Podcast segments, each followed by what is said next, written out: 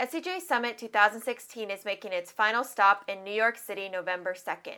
Learn from speakers at Google, Condé Nast, ESPN, Zillow, and WordStream. Get 10% off your ticket now using the code SEJNerd at searchenginejournal.com slash SEJ Summit 2016. Audible.com is a leading provider of audiobooks. Sign up today for a free 30-day trial at searchenginejournal.com forward slash audible and get your first book for free.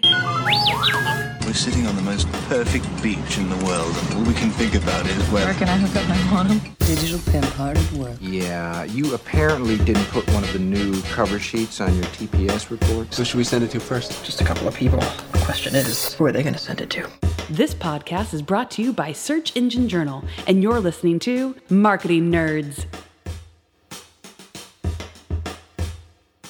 Hey everyone, welcome to another episode of Marketing Nerds Freelancers Forum number 9.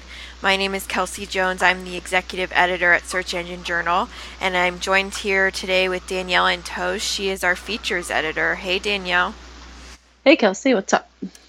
Nothing. I know uh, we have another episode. We haven't had a freelancers forum since June, so I know it's been too long. So I thought it'd be fun to talk about seasonal changes and um, you know get our perspective on how our income changes throughout the year and how we handle that. So to kind of kick it off, do you want to talk a little bit about what you've seen since you've been freelancing full time? Yeah. So there's, you know, normally you're used to getting a paycheck, right? So it comes in every two weeks, every month, whatever. Uh, freelancing, it obviously doesn't work that way. And there are definitely slow seasons. Summer, I've noticed, uh, June and July specifically, versus August, people tend to get back into the office. And then again, end of November, which is right about where we're at, beginning of December, probably into the first or second week of January, I think, because everyone's pretty much on autopilot. Um, all the projects have wrapped up. They're they've got one foot out of the office door, so it's definitely hard to, to sign those new contracts during that time. Yeah, I agree. That's kind of what I've seen too. Um, although this year's kind of been an exception for me. I've been having some projects come in lately that um, have been through the end of the year. So that's awesome. But usually the summer and then heading into the new year, so November and December, uh, are really slow for me. And then January it picks back up, maybe because everybody has budgets again. Mm-hmm. Um, and everyone, you know, it's a new year, everyone's remotivated to start working again. But I feel like it's taken me a long time to realize this, but I feel like I kind of love having those slow periods. Um, because during the holidays, you know, you re- you want to be with your family more anyway, and then in the summer, I love the summer, so I'd rather have have it be a slower summer so I can go do stuff. Yeah, I agree. Um, it works out perfectly, especially since as a freelancer, you don't tend to have built-in holidays. Mm-hmm. Um, so having your clients not be in the office is a really great way to get uh, uh, a vacation in without having to schedule a bunch of uh, a bunch of things. My problem is, and I agree with you. This year, I've also not had as much issue with the slowdown. So I'm I'm curious if other freelancers have experienced that, or if we're just you know particularly awesome this year. Uh, the the end of the year slowdown I haven't quite touched on yet, but I totally lost my train of thought, Kelsey. Okay, we can edit this part out. I had a Um, point. So, okay. So you were saying that you uh, you haven't had Haven't- the slowdown either. No, I haven't noticed the slowdown. Um, oh, so one of the things with that holiday, the the holiday time with it slowing down, every year it happens, and almost every year I forget about it. If that makes sense. So we hit like October, November, and I'm like, where are all the clients at? Mm-hmm. Holy crap! I have, and I know it every year, and every year it still scares me because I think it's just part of freelancing. You kind of get that little bit of a nervous, sweaty palms where, like, okay, where's the next check coming from? Mm-hmm. But it happens every year, and I think you and I have talked about it a lot. And so even last year, and then again this year, it's like, okay, it's coming. Yeah, Take a breath. You just have to know that it's it happens every year. Um, and I will say, so this is my fifth year being full time working for myself, and it does get easier. You do, um, as the years go on, you get a little bit less nervous because you've seen it before. Mm-hmm. Um, there's still that little bit of panic, like, and I think that kind of feeds into imposter syndrome, which um, we've probably, I think we've talked about in the past. Yes. Um, so you you know you just have to realize it's a seasonal thing. It'll pick back up, and so you know to kind of combat that, are there any strategies you use um, to kind of be prepared for that? So, for instance, do you have a savings account that when you're making a lot of money, you put some money in for the dry times, or do you just kind of ride it out? What What do you usually do? So I've got a, a balance, kind of. I do save more when um, when things are going better, but right now a lot of that saving more actually means paying more towards my student loans to get those paid off. Mm-hmm. Um, it'll happen. It might be a decade, but it's gonna happen. Um, but yeah, I definitely save up a little bit more money. But also, I think there's a lot to be said for having those anchor clients. Um, I think SEJ is an anchor client for both of us, where it's, you know, it's a set amount of money you know you're going to have every month no matter what. Mm-hmm. And um, it's something I highly recommend freelancers to look for, which it's also kind of like the golden standard. Uh, it can be hard to find, but uh, finding an anchor client that's going to give you the same, give you a baseline for your income every month is really important. And that way, when the smaller stuff fall behind or fall away towards the slower seasons, you can just kind of cut things out like I, do I really need to spend two hundred dollars a month on Amazon? Probably not. Oh man. uh, I know, right? So if you've got those anchor clients and you've saved up a little bit of money when those slow seasons hit, you've got that leeway, um, and you've yeah. also got to think about how you've got more time, right? So there's so much during the year when, um, especially the beginning of the year, which does tend to be busy for me as well you get caught up and so maybe your personal website falls behind your personal twitter profile that you've been trying to build falls behind. So thinking of it not so much that you're losing money but that you're gaining time that you can focus on building your brand i think is really important as well. Yeah i like that. I think that's a good way to think of it. Um, you know think of it as time to focus on projects that you've been uh, putting off. Like for instance i have a white paper that I had someone help me write um, for my Story Shout company. Mm-hmm. And it's sitting there, it's in my inbox. I just need to edit it. You know, so when I do have a slow week, that's the first thing I'm going to do because, yeah, it's not, it's not a client that's paying me, but it's something for my personal branding. So, in a way, um, and I don't want to get off topic, off topic, but you should think of your own company as a client as well. Yeah, I, I think we I think we should because you don't set deadlines for your own stuff very often. Or if you do, mm-hmm. you kind of in your head have a built in flexibility that shouldn't be there. Exactly. Um, exactly. So whenever I have slow times, um, what I so I have a savings account that I put money in every month, but I think um, I don't want to have to use it, right? So yeah. Usually, what I try to do is anticipate big purchases, and I'll pay those ahead of time if I can when I have a lot of money coming in. So, for instance, a lot of times I'll pay my card registration really early because usually the month that it's actually due um, or the end, you know, is when it starts getting slow. Things like that, I'll, I'll anticipate that I know come around every year.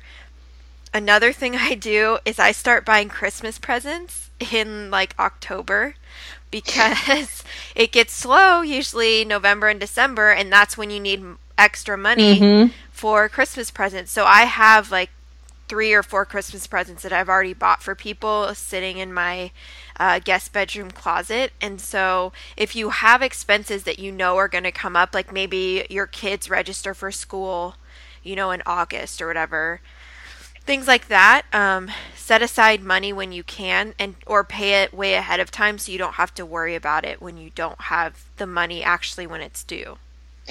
Yeah especially for like the kids one of the things we did when i was pregnant we were trying to save up for the maternity leave and all of that which was a whole nother story. Um it's buying gift cards right? So like 25 bucks here 30 bucks there. You don't really notice it when work's going normally or even 50 bucks.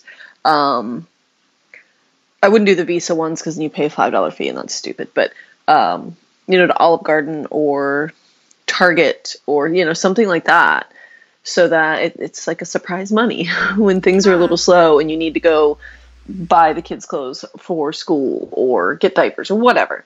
Um, it's just an easy way to save money where you know you're not going to touch it. That's a really good idea. I haven't heard that before. I like that. Yeah. So, do you have a budget? I mean, do you? So, for me, I use a spreadsheet. Um, so, I put in all my incoming work and then all my expenses for each month on every tab of my spreadsheet. Do you have a budget that uh, you know that helps you anticipate those changes in income? Um, no, I should. I spend way too much money on Amazon and lately LuLaRoe, and I don't even want to hear it. It's ridiculous. But what I do use for business side is I use FreshBooks. Um, I love them. You, we've had this conversation. I know. well, I have bookkeeping software, so it's not like I don't have Right. anything. Right. So Um, it's super easy. I have the app on my phone. I have it saved on my browser. As soon as I spend, like I just spent a hundred bucks to boost um, a Facebook page for um, my side publication, and so I just immediately, as soon as I spend the money, I go and put it in there, so I know exactly where it's at because I want all that tax write off. um, yeah. but as far as everything else, I really don't. I know I should. We we kind of do. So like I have a set amount I spend on groceries. We do a lot of uh, meal planning, which is great because you know you're the same as me. You work from home, but me and my husband both work from home. So I usually plan out like six meals at the beginning of the week, and then we shop specifically for those um, those specific meals. That helps a lot for the last minute not going out to eat.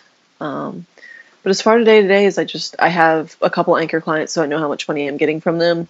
The bills come out of that and everything else I kind of have like one highlighted item. Like right now I'm trying to get my savings count up to a certain amount. Once it hits that amount, anything and everything I make above and beyond normal expenses is going to pay off this freaking student loans. College was fun, but I'm still paying for it. and I want those gone. So I, I think that's more what I do is have like one, you know, like have a financial goal and anything above and beyond goes to that. So like after I get that paid off, it's probably going to be to save for a down payment. And then I dream of living a life without a mortgage. So then after that, it'll probably be to pay the mortgage off as quick as possible. Yeah, I think goals actually help you keep stay more accountable when you're freelancing because it kind of gives you something to work towards. Um, so I paid off my student loans and credit card debt two years ago, and so every extra money I had, Christmas money, birthday money, um, you know, an extra project came in, all just went through that, and it really, really, really sucked for a year, but uh, it the feeling is awesome, and I think that actually factors into being a freelancer is if you don't have as much debt, the fluctuations don't bother you as much. So I have a car payment and a mortgage, so I do that is my debt. But if you, you know, don't have a lot of credit card debt or student loans weighing you down, I think it, it helped me feel less stressed about the fluctuations because it was one last bill, you know, one less bill I had to remember to pay every month. Mm-hmm. So Yeah, and then you have the flexibility to, um, you know, to travel more if that's what being a freelancer is, what it means to you, what it's important to you. Um, you have the ability to take time off. You have the ability to, if it's you know like a family life balance, to take a week off to take a vacation with the family. If you don't have that debt weighing you down, having setting aside time is a lot easier as well because you're not always nose to the grindstone trying to hustle to make a couple bucks here, a couple bucks there. So I agree, it does give you some flexibility.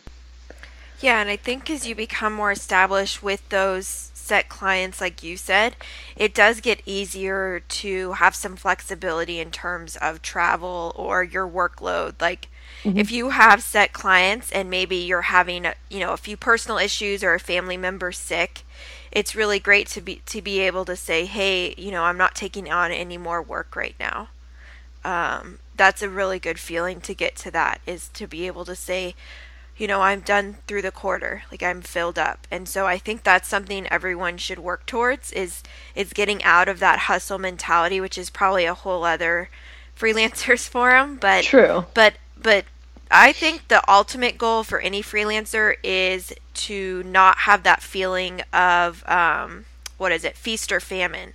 Mm-hmm. So planning ahead, having set clients that you know you can rely on every month, um, budgeting, and having a savings account and paying down your debt. That's a lot of things, but just focus on one thing at a time, and it it does get easier.